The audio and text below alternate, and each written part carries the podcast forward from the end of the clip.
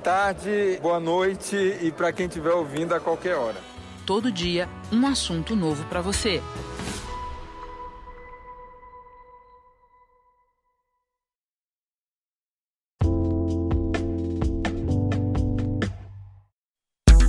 Na Jovem Pan, Economia em Foco. Com Denise Campos de Toledo. Se nós começamos agora o Economia em Foco de hoje, que vai tratar das contas públicas em meio à pandemia. Nós temos como convidados hoje o Felipe Salto, que é diretor executivo da IFE, a Instituição Fiscal Independente. Felipe, boa tarde. Boa tarde, Denise. Boa tarde, ouvintes. O Juan Jensen, que é sócio e economista-chefe da 4E Consultoria. Juan, boa tarde.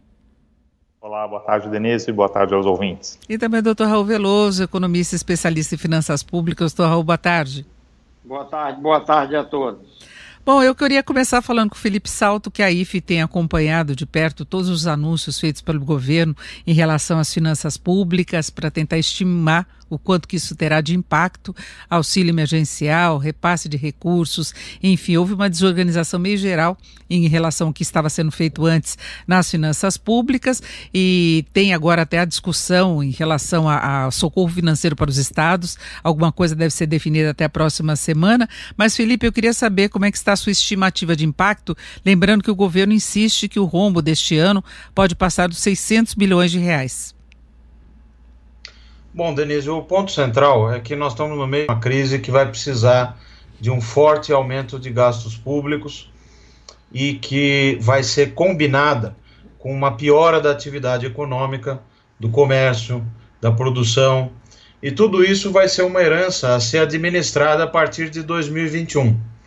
Então, todo o cuidado que se tiver nesse momento e o zelo pela responsabilidade fiscal, pela aplicação adequada dos recursos, pelo combate efetivo dos efeitos da doença e da doença em si, e não pela tomada de medidas que transbordem para o ano que vem, aumentos de gastos permanentes, tudo isso é bem-vindo. Agora, é preciso alertar que os gastos com a Covid já devem produzir um déficit primário pelas nossas contas superior a 720 bilhões no caso do setor público consolidado. O número, sem contar os estados e municípios, fica um pouco abaixo de 700, mas é um número impressionante. Né? É um déficit público como nunca antes visto. Vai ser uma pressão significativa sobre o governo para que a gestão fiscal seja responsável, a gestão orçamentária, toda a parte do financiamento que envolve o Banco Central também, com as operações compromissadas, em razão do uso da chamada conta única, que é aquele dinheiro parado na conta do Tesouro no Banco Central. Então não é uma situação trivial. Os números são alarmantes, a dívida deve se aproximar de algo como 86, 87 pontos percentuais do PIB nesse ano, já considerando aí as vendas de reservas que o Banco Central tem feito e, quem, e que tem impacto de redução na dívida bruta. Agora, doutor Raul Veloso, o senhor acha que o governo está encaminhando da forma correta todas essas despesas? Tem essa discussão em relação aos estados e municípios? Eu sei que o senhor tem uma visão um pouco diferente. O que o senhor acha que o governo deveria fazer nesse momento? Bom, ele, antes de mais nada, ele tem de reconhecer publicamente que nós estamos numa situação emergencial. Isso ele não fez direito até agora.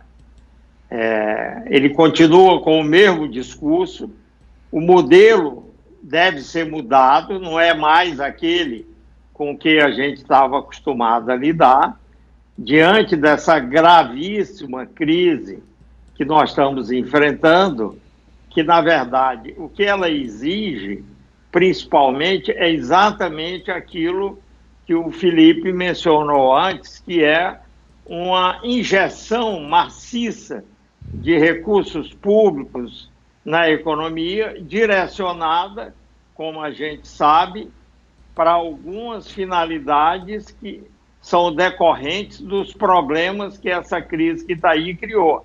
É um outro mundo, é um mundo que virou de cabeça para baixo e, e, o governo ainda não reconheceu direito isso. Ele está agindo meio no embalo das pressões é, do dia a dia, das grandes é, confusões que estão acontecendo no país, Só ontem é que apareceu aí uma menção ao ministro da Economia reconhecer que, em, sob certas condições, e essa é uma delas, a, a gente vai ter de emitir moeda maciçamente para dar conta da tarefa dificílima que nós temos pela frente. E, e no caso dos estados, eu temo que esse assunto não esteja sendo bem conduzido e que nós não vamos resolver já na, no, no, na primeira rodada de ação. Vai talvez ter de ter uma outra mais adiante. Juan Gens, eu queria saber sua opinião e já acrescentando esse assunto que a possibilidade de emissão de moeda é uma, uma proposta e uma ideia que está gerando muita polêmica pelas redes sociais entre os economistas de modo geral, né? Nós temos grandes discussões rodando aí pela, pelas redes desde ontem. Eu queria saber sua opinião a respeito disso. É, é fato que temos um problema econômico, um problema de saúde de enormes proporções, né? Então as medidas do governo é, que tratam de conter os problemas econômicos e conter o, o avanço né, da, da, da, pandemia são mais do que bem-vindas e o que o Brasil tem feito, sobretudo na parte econômica, não difere muito do que outros países têm feito. Né? Só que a gente vinha numa trajetória fiscal de correção né, de um déficit público, né, sobretudo primário, muito grande ao longo dos últimos anos.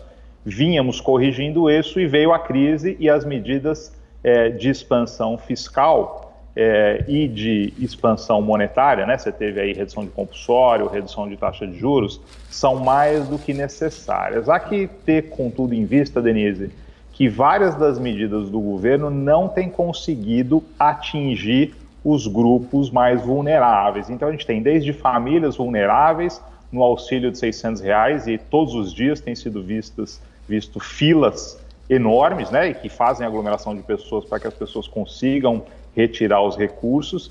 E do outro lado, na parte das empresas, é, sobretudo para as pequenas e médias empresas, os, os programas do governo não têm conseguido chegar, não têm conseguido atingir. Né? Mesmo aquela medida de financiamento de salário é, não tem conseguido é, é, atingir as pequenas e, e, médias empresas. A questão da impressão da moeda é, é, é, um problema, na verdade, assim, como é que você vai distribuir esses recursos? O, o governo hoje ainda não está com problemas, é, não temos problemas de inflação do lado da demanda, ou seja, todos esses programas emergenciais de, de expansão, tanto fiscal quanto monetária, não têm causado nenhum grande problema macroeconômico.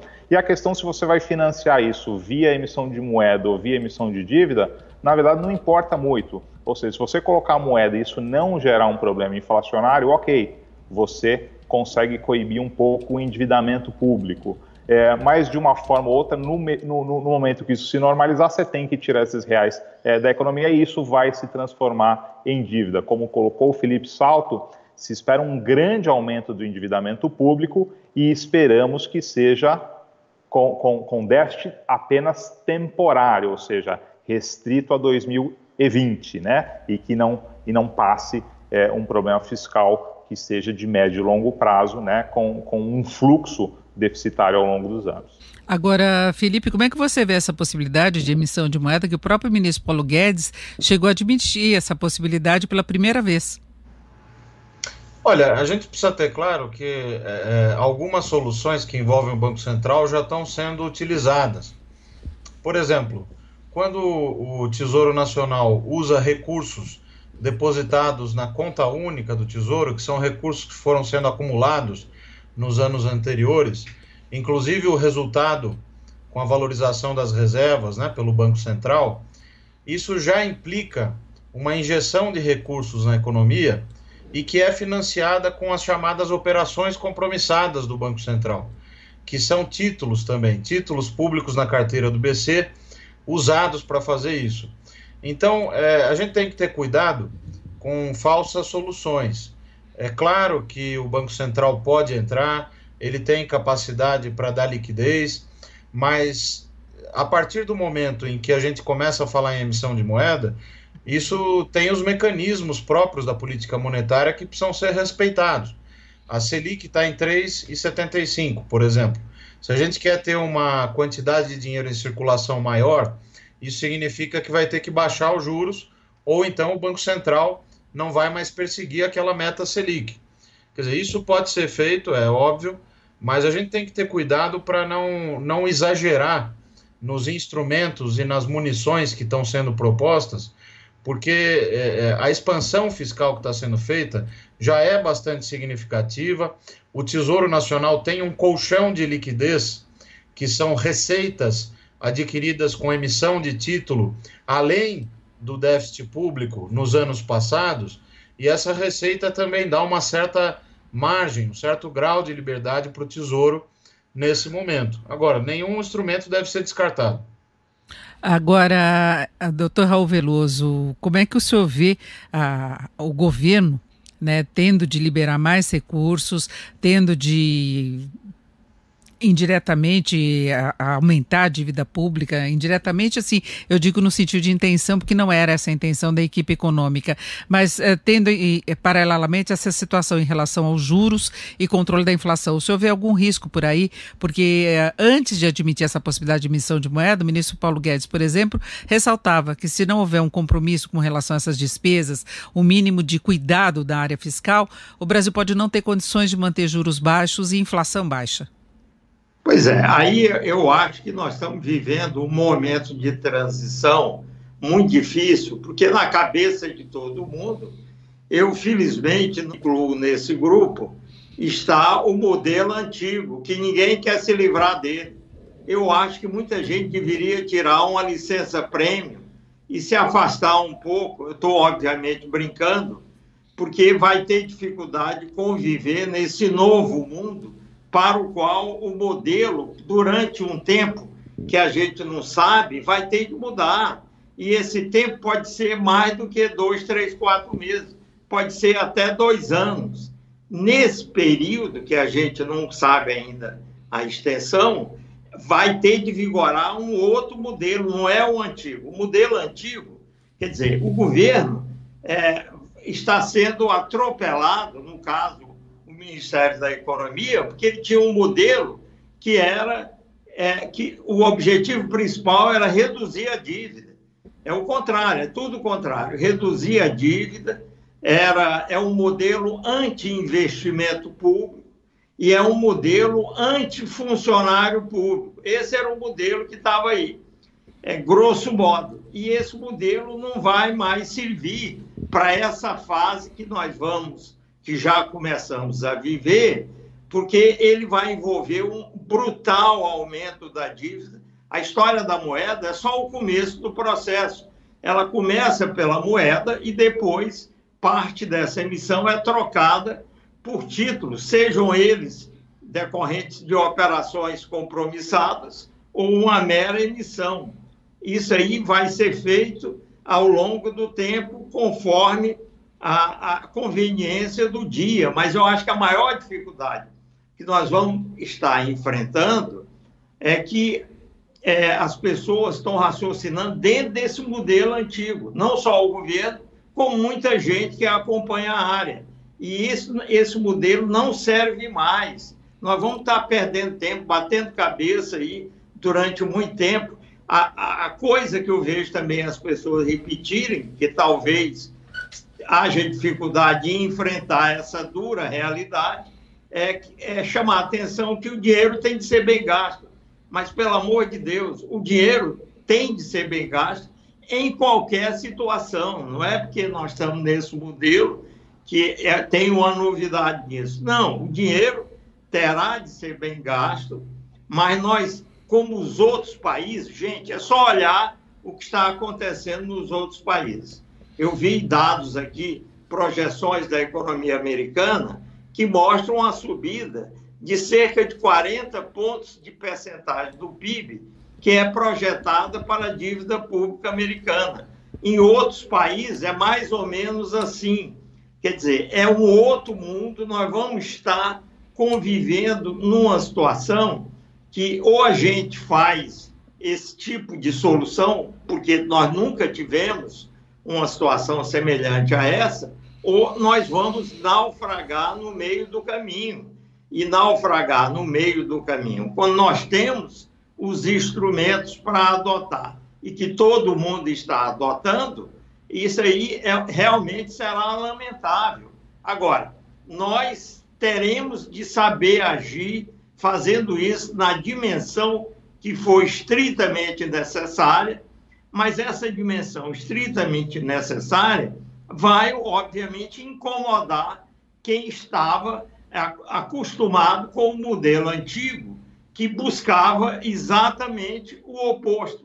Então, eu só quero chamar atenção para isso. Vamos acordar para a necessidade da mudança de modelo que nós estamos aí, infelizmente, tendo de fazer. E não vamos deixar, por, por conta desse passado em que havia esse tipo de postura, e também, como no caso dos estados, há uma guerra entre e, e, há uma má vontade entre o Ministério da Economia e os estados. E isso pode impedir que saia agora uma medida que atenda aquilo que precisa ser feito e nós vamos ter crises recorrentes nos estados no momento seguinte, o assunto vai voltar, nós vamos estar perdendo tempo, o lado sanitário vai se agravar, nós não podemos mais perder tempo com coisas que não funcionam. E eu não vi a, o pedaço do, acho que é Juan o nome, né? Juan Jensen. Isso. Porque o som sumiu aqui para mim, mas depois voltou no final. Eu não sei direito o que ele falou, mas eu peguei um pedaço que, em que ele coloca que ah, certas coisas não estão acontecendo direito. O dinheiro não está chegando onde deveria estar chegando. Isso, de fato, é um cuidado que tem de ter, mas, gente, pelo amor de Deus, não é possível que nós vamos, depois de tanto tempo em que nós atuamos no setor público no Brasil, nós não vamos ser capazes de fazer o dinheiro chegar onde precisa chegar e onde as coisas precisam acontecer. Agora, Juan, até aproveitando que o Raul uh, citou, é um negócio complicado para o Brasil, porque o Brasil tem que inverter exatamente o sinal que tinha de política econômica, porque a preocupação era austeridade, era tentar reequilibrar novamente as finanças. Houve toda aquela discussão em torno da reforma da Previdência para estabelecer uma perspectiva melhor de evolução das contas.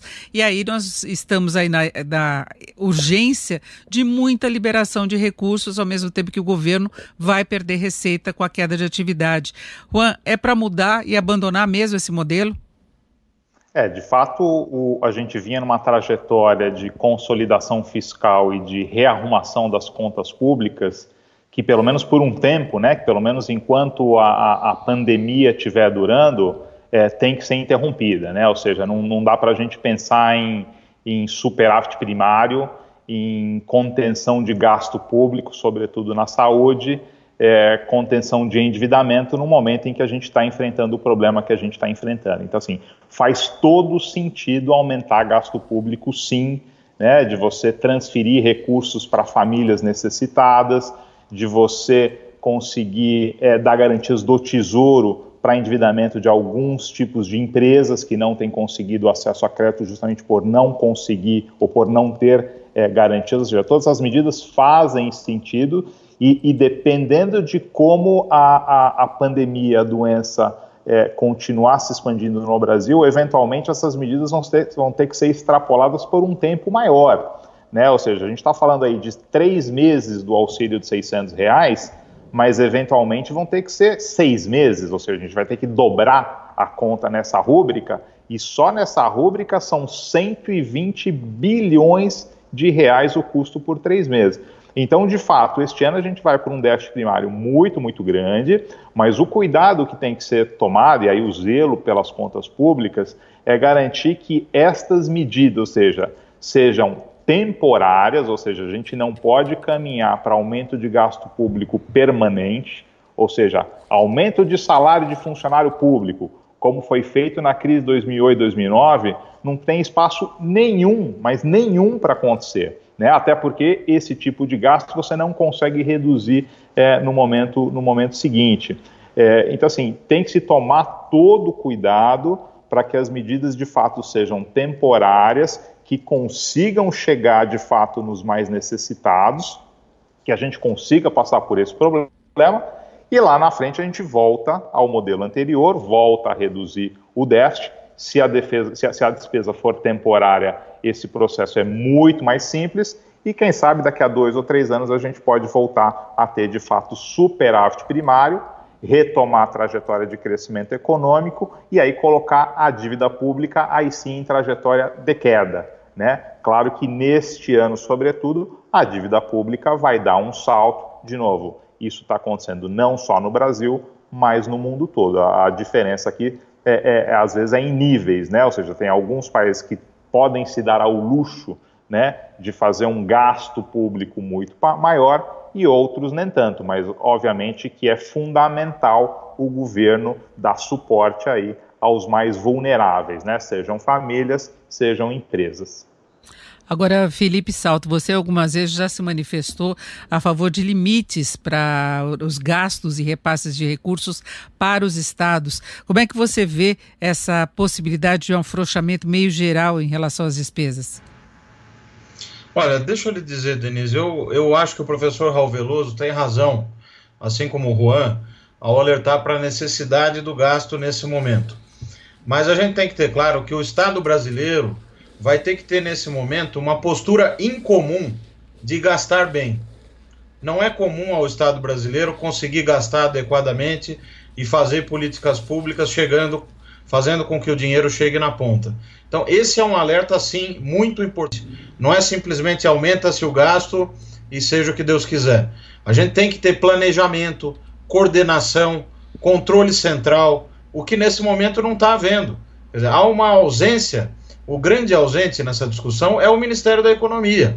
Nós temos que ter um comitê gestor da crise que funcione, que coordene as ações para os estados e municípios, que consiga liberar o recurso com a tempestividade necessária e com a rapidez necessária.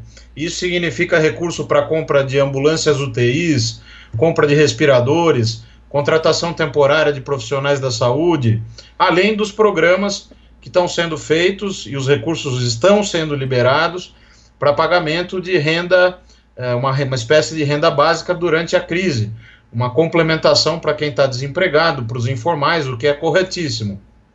Quanto aos estados e municípios, o ideal é que a ajuda vá para quem tem perda de receita. Já houve uma medida provisória, a medida provisória 938, que liberou uh, uh, 16 bilhões de reais em quatro meses para compensação dos fundos de participação.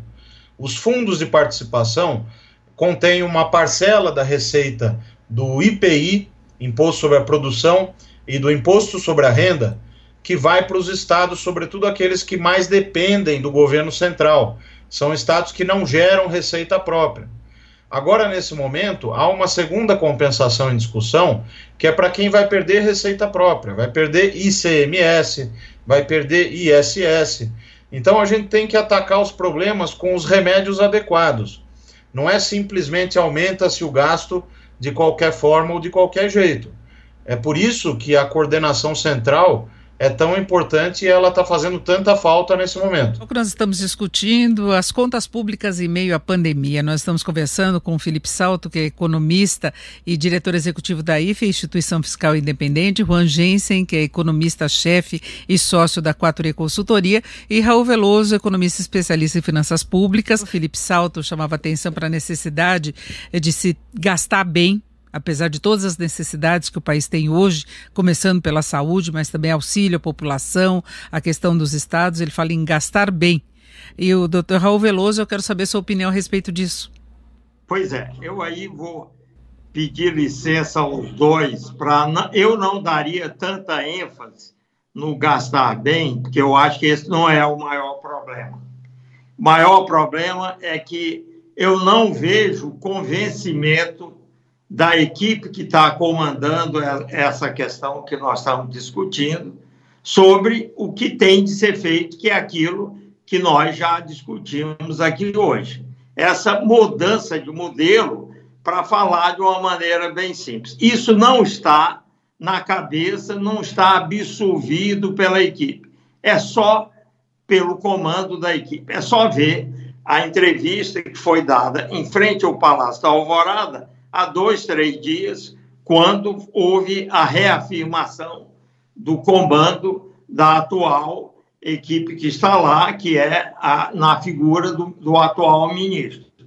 Ali você vê o discurso, em tudo que aparece, saiu um estudo no jornal da equipe que condena o investimento público nesta altura do campeonato, há um dia ou dois dias. Para mim, este é o maior problema.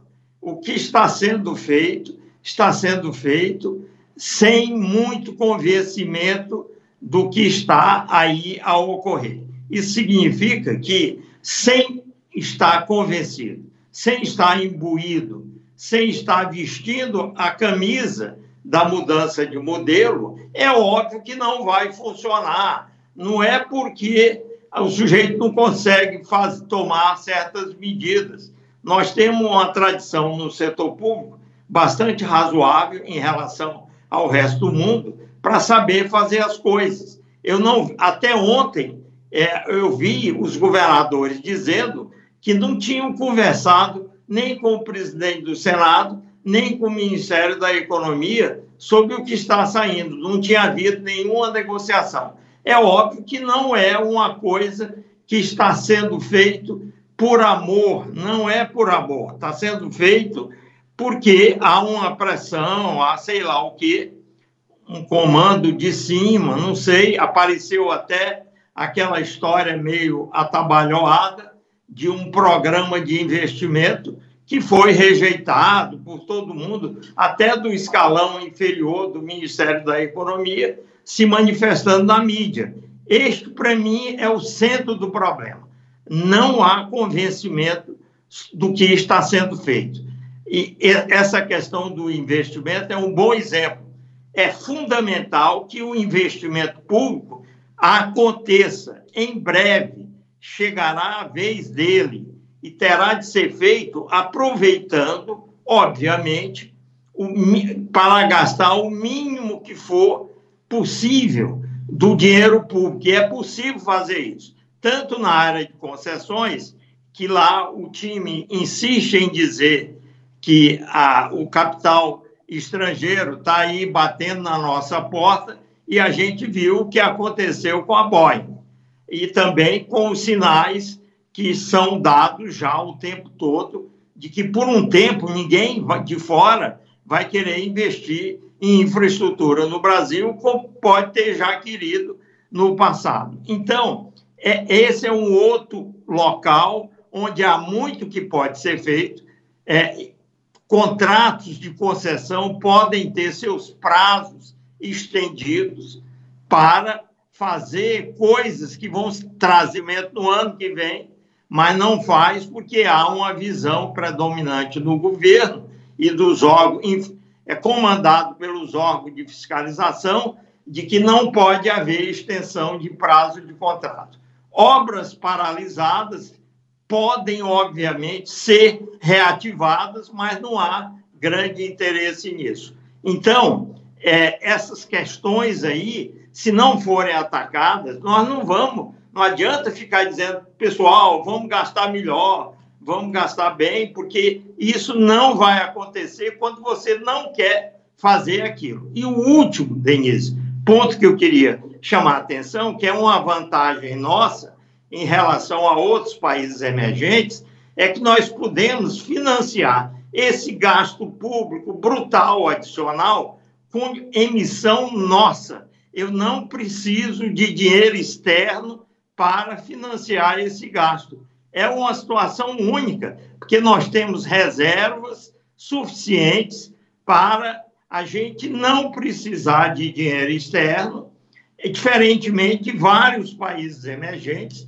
e do que a gente já teve de fazer no passado. Senão, nós estaríamos hoje batendo na porta do FMI com o Pires na mão, pedindo dinheiro para financiar nosso déficit público e, obviamente, o FMI poderia fazer exigências completamente é, fora da linha que nós temos de seguir. Não haveria garantia nenhuma de ter, fazer do jeito que nós precisamos fazer. É isso. Agora, Juan Jensen. Bom, eu, eu, eu vejo o problema separado em dois, em dois, dois momentos. Né? A gente tem um problema atual de queda de atividade, de queda de renda, inclusive famílias recebendo zero de renda no momento atual, né? empresas que têm que pagar o salário e que estão sem receita. Então, assim, as medidas fiscais do governo, e não são poucas, né? elas, elas, elas dão, são da ordem de 600 bilhões de reais, ou seja, é, é, difícil dizer que o, que o, Ministério da Economia não concorde com as medidas, se é dali que está sendo gerado o grande conjunto. Claro que uma ou outra passa por algum aperfeiçoamento dentro do Congresso, mas o grande gerador de medidas é dentro do, do, do Executivo, ou seja, dentro do Ministério da Economia, dentro do Banco Central. Com relação ao Banco Central, parte de fato não está chegando. Né? Ou seja, você liberou compulsório, mas aquele volume de recursos fica empossado nos, nos bancos comerciais, né? Aí cabe bancos públicos, principalmente Caixa e Banco do Brasil, fazer o movimento. Né? Quando a gente olha no pós-crise, ou seja, resolvemos o problema da saúde, passamos por esse momento mais delicado, acabou 2020, tem o processo de recuperação. E claro que o mundo pós-coronavírus vai ser diferente do mundo pré-coronavírus. E aí há que se estudar e há que se implementar. Claro que o setor público tem papel fundamental, é, mas há que separar o que é um plano desenvolvido e divulgado hoje, que foi o caso ali, do, do, inclusive dentro do Ministério da Economia, chegou a ser chamado né, de Plano Dilma, PAC 3, enfim, é, justamente por não ter a participação do Ministério da Economia, que é quem dentro do governo hoje toma né, as principais decisões. Então, há de fato, no curto prazo, uma mudança em termos de direção, por conta do problema que a gente está vivendo, e para um segundo momento, a gente vai ver sim o governo tomando as medidas que têm que ser tomadas para a recuperação. Agora, há um ponto que vale a pena adicionar, que é essa questão que o Felipe vinha falando também, dessa briga de, é, é, do governo federal com relação a, a estados e municípios. A verdade é que o presidente da República é que não se deu conta ainda do tamanho do problema, né? É, chama de gripezinha, chama de, de que quer que seja, né? Mas o número de mortes não para de subir, o número de infecções não para de subir, enquanto o mundo todo está conseguindo inverter as curvas, o Brasil ainda está no momento ascendente. Isso gera um problema porque são governadores e prefeitos que estão tomando as medidas é, de distanciamento social que vinham sendo recomendadas pelo antigo ministro é, da Saúde, o Mandetta, é, e que o presidente da República era contra. Então, assim, fica difícil de fato você tomar medidas coordenadas entre União, Estados e municípios, dado que o principal chefe aí de tudo, que é o presidente da República, não se convenceu do tamanho do problema que a gente tem em termos de saúde, que tem que ser atacado em primeiro lugar, e depois a gente vê a questão econômica na recuperação. Ou seja, as medidas de hoje têm que ir, de fato, para os mais vulneráveis, para as famílias que estão hoje passando fome porque não tem recurso para comprar comida. Ou seja, esse dinheiro precisa chegar. A gente já está aí há 45 dias de restrição de mobilidade, de distanciamento social, e muitas famílias, ou a maior parte delas, ainda não conseguiram o recurso que está sendo disponibilizado é, pelo, pelo, pelo executivo, ou seja, os 600 reais não estão chegando a grande parte das famílias que deveriam chegar. Bom, nós tivemos uma polêmica entre a equipe econômica e a equipe coordenada principalmente por militares, que tinha como objetivo desenvolver investimentos com recursos públicos, o doutor Raul Veloso acabou de citar. Felipe Salto, eu queria saber a sua opinião a respeito disso. Olha, a questão do investimento público é essencial. Não vai haver retomada da economia se a gente não tiver uma recuperação do investimento, um aumento da formação bruta de capital fixo. Só que isso é para o pós-crise. O foco agora tem que ser em debelar a doença, em, como o Juan falou, dar recursos diretos para as pessoas, como já está acontecendo, em providenciar a compra de respiradores, instalar hospitais de campanha, essas são as prioridades. E falta uma voz de comando. Esse é o, o problema central. talvez pela falta de convicção, como disse o professor Raul Veloso. Agora, o investimento, Denise, não é com plano Marshall que a gente vai resolver o assunto. Seis PowerPoints, seis slides de PowerPoint que não continham um número sequer para a gente poder analisar do que, que se tratava. Então, nesse ponto, o ministro Paulo Guedes, a meu ver, tomou uma boa decisão ao colocar a bola no chão e falar: olha, a gente precisa pensar numa coisa para o pós-crise, mas obviamente não é um plano como esse que foi anunciado sem o menor critério e sem a gente saber sequer a, o montante de recursos envolvido, quem financiaria, como é que você vai lidar com isso para financiar todas essas coisas, se há demanda do outro lado para colocar esses investimentos em funcionamento, mesmo nas obras paradas. Então não é uma coisa trivial, não. não você não consegue fazer isso aqui num estalar de dedos e de repente começar a, a pipocar investimentos ao redor do país. Se a gente não faz nem em momento de bonança, em momento que a coisa está indo bem, o que a gente faz bem é aumentar o gasto obrigatório. Agora, o investimento vem caindo sistematicamente nos últimos 40 anos. Em 1973, a, o investimento público total, isso são contas do IPEA e que a Instituição Fiscal Independente vem trabalhando também com esses números, o investimento público total chegava a 11% do PIB. Hoje ele não chega a 1,5% do PIB, incluindo todo o setor público, estatais, eh, governos estaduais e regionais. Então, o pós-crise é importante, mas tem que ter planejamento. Eu me lembro sempre de uma frase que é: para quem não sabe onde quer chegar, todos os ventos acabam sendo desfavoráveis. Perfeito. Uh, eu já queria falar com o Juan Gence a respeito disso, desses investimentos todos uh, do governo, lembrando uh, que o, o, ministro Paulo Guedes chegou a falar, ou voltou a falar, porque ele falava logo no começo do governo essa possibilidade, da venda de ativos de um trilhão. Então, Raul Veloso falou da dificuldade de atrair o capital externo, e principalmente uma situação de pandemia em que vários países estão enfrentando dificuldades.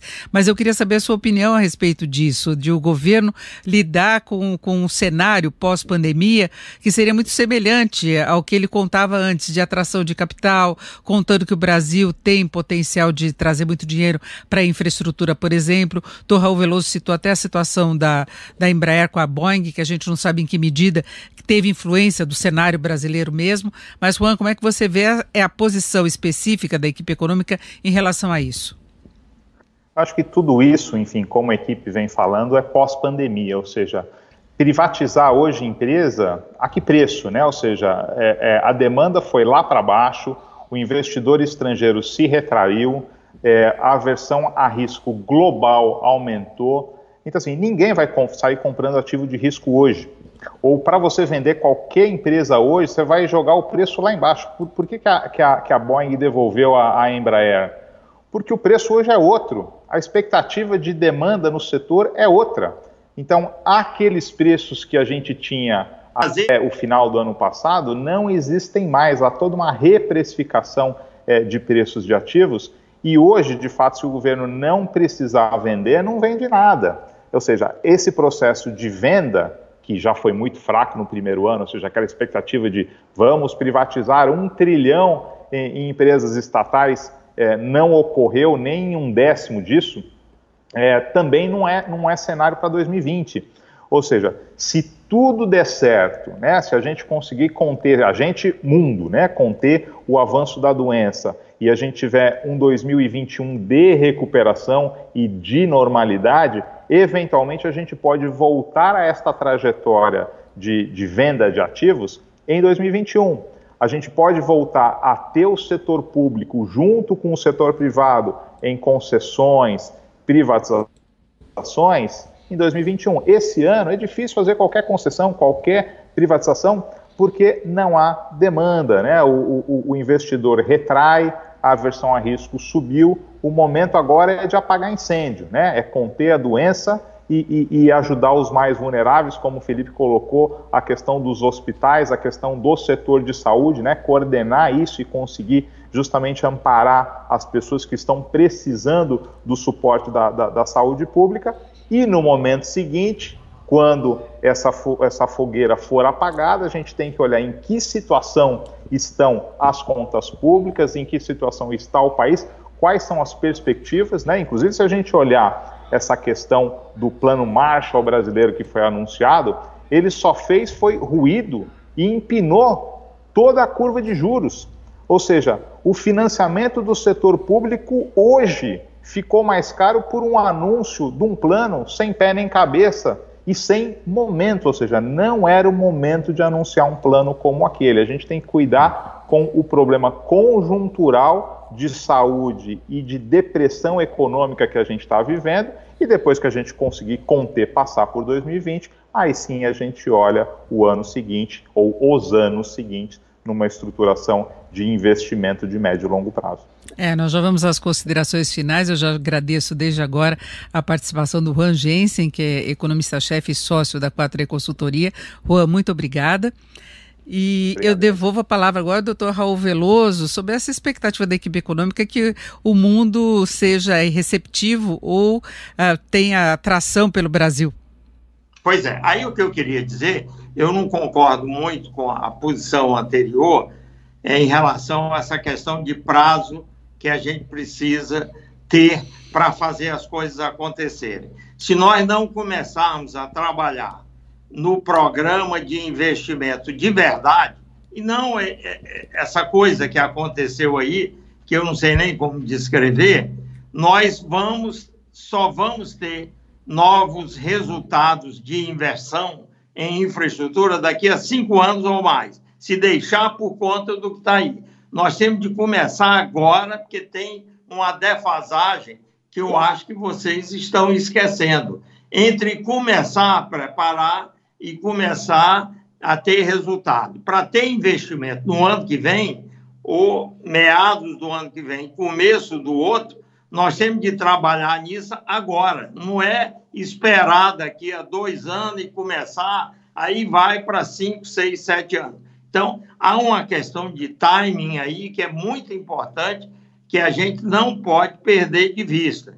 E eu volto a insistir nessa visão de que é, o, é preciso que o governo unifique sua percepção, seu entendimento e a sua política, e que a gente saiba que está todo mundo engajado nisso. Não é o que eu vejo eu não aguento mais ouvir o ministro da Economia, quando faz os discursos, falar assim: não, tem 80 bilhões para cá, 60 bi para colar, não sei quantos bi para essa outra linha, e soma 600 bi, 500 bi, e eu não vejo nada de concreto ali bem contado. Eu acho que o discurso está muito impreciso, a questão do tempo das decisões que nós precisamos tomar tem de ser repensada e tem de haver convencimento e unidade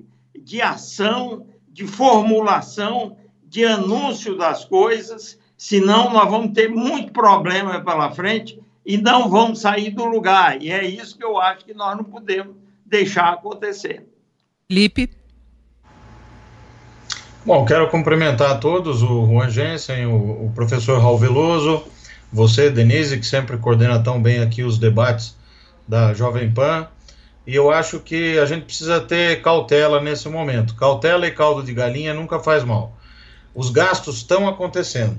São 154 bilhões pela nossa projeção do benefício assistencial. Os dados estão sendo atualizados é, diariamente pela Caixa Econômica. As coisas estão acontecendo, os gastos estão sendo realizados.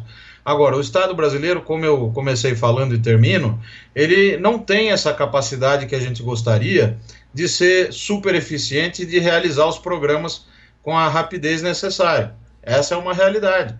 O que vai precisar agora é que o Estado e a sua estrutura e as suas instituições tenham essa capacidade, busquem essa capacidade e a, as lideranças políticas têm um papel crucial nisso, né? É, obviamente, para conseguir tirar do papel esses programas, mas eu registro, já são muitos gastos autorizados e que vêm sendo realizados. Né? É, a parte da saúde, por exemplo, os créditos que foram liberados já somam três dezenas de bilhões de reais. Isso é, é, muito dinheiro. Só que o pagamento efetivo acaba demorando, porque há licitações, há processos de contratação, há uma série de entraves e obstáculos próprios da administração pública que acabam deixando tudo mais lento do que a gente gostaria.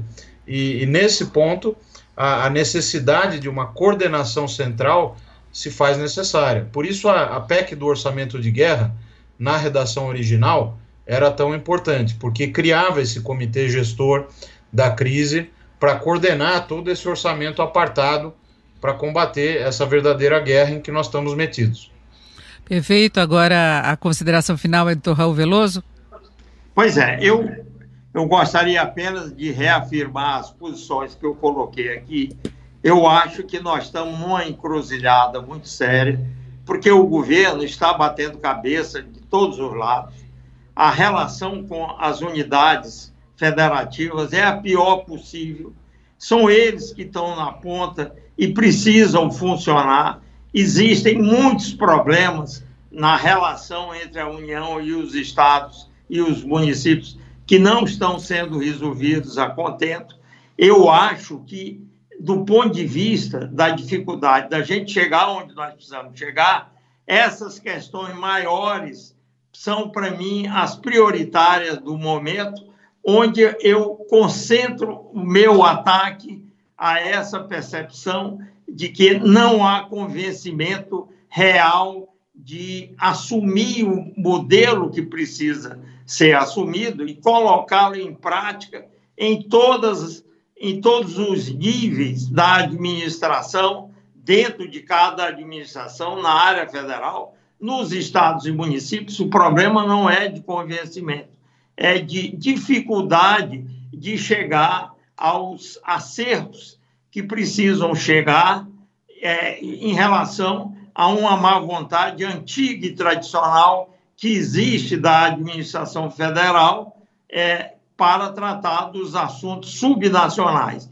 Eu acho que nós temos de parar para ver o que é que precisa ser feito para ajustar isso, senão ficar só pensando na miudeza, no detalhe de como as coisas não funcionam, vão nos deixar numa posição, infelizmente, de não realizar o que precisa ser realizado. Perfeito, eu agradeço muito a participação do Dr. Raul Veloso, que é especialista em finanças públicas. Agradeço mais uma vez Juan Jensen, que é sócio e economista-chefe da 4E Consultoria, e Felipe Salto, que é economista e diretor executivo da IFE, a Instituição Fiscal Independente. Felipe, uma boa tarde, muito obrigada. Dr. Raul também, muito obrigada. E fechamos por aqui o Economia em Foco. Você ouviu na Jovem Pan Economia em Foco, com Denise Campos de Toledo.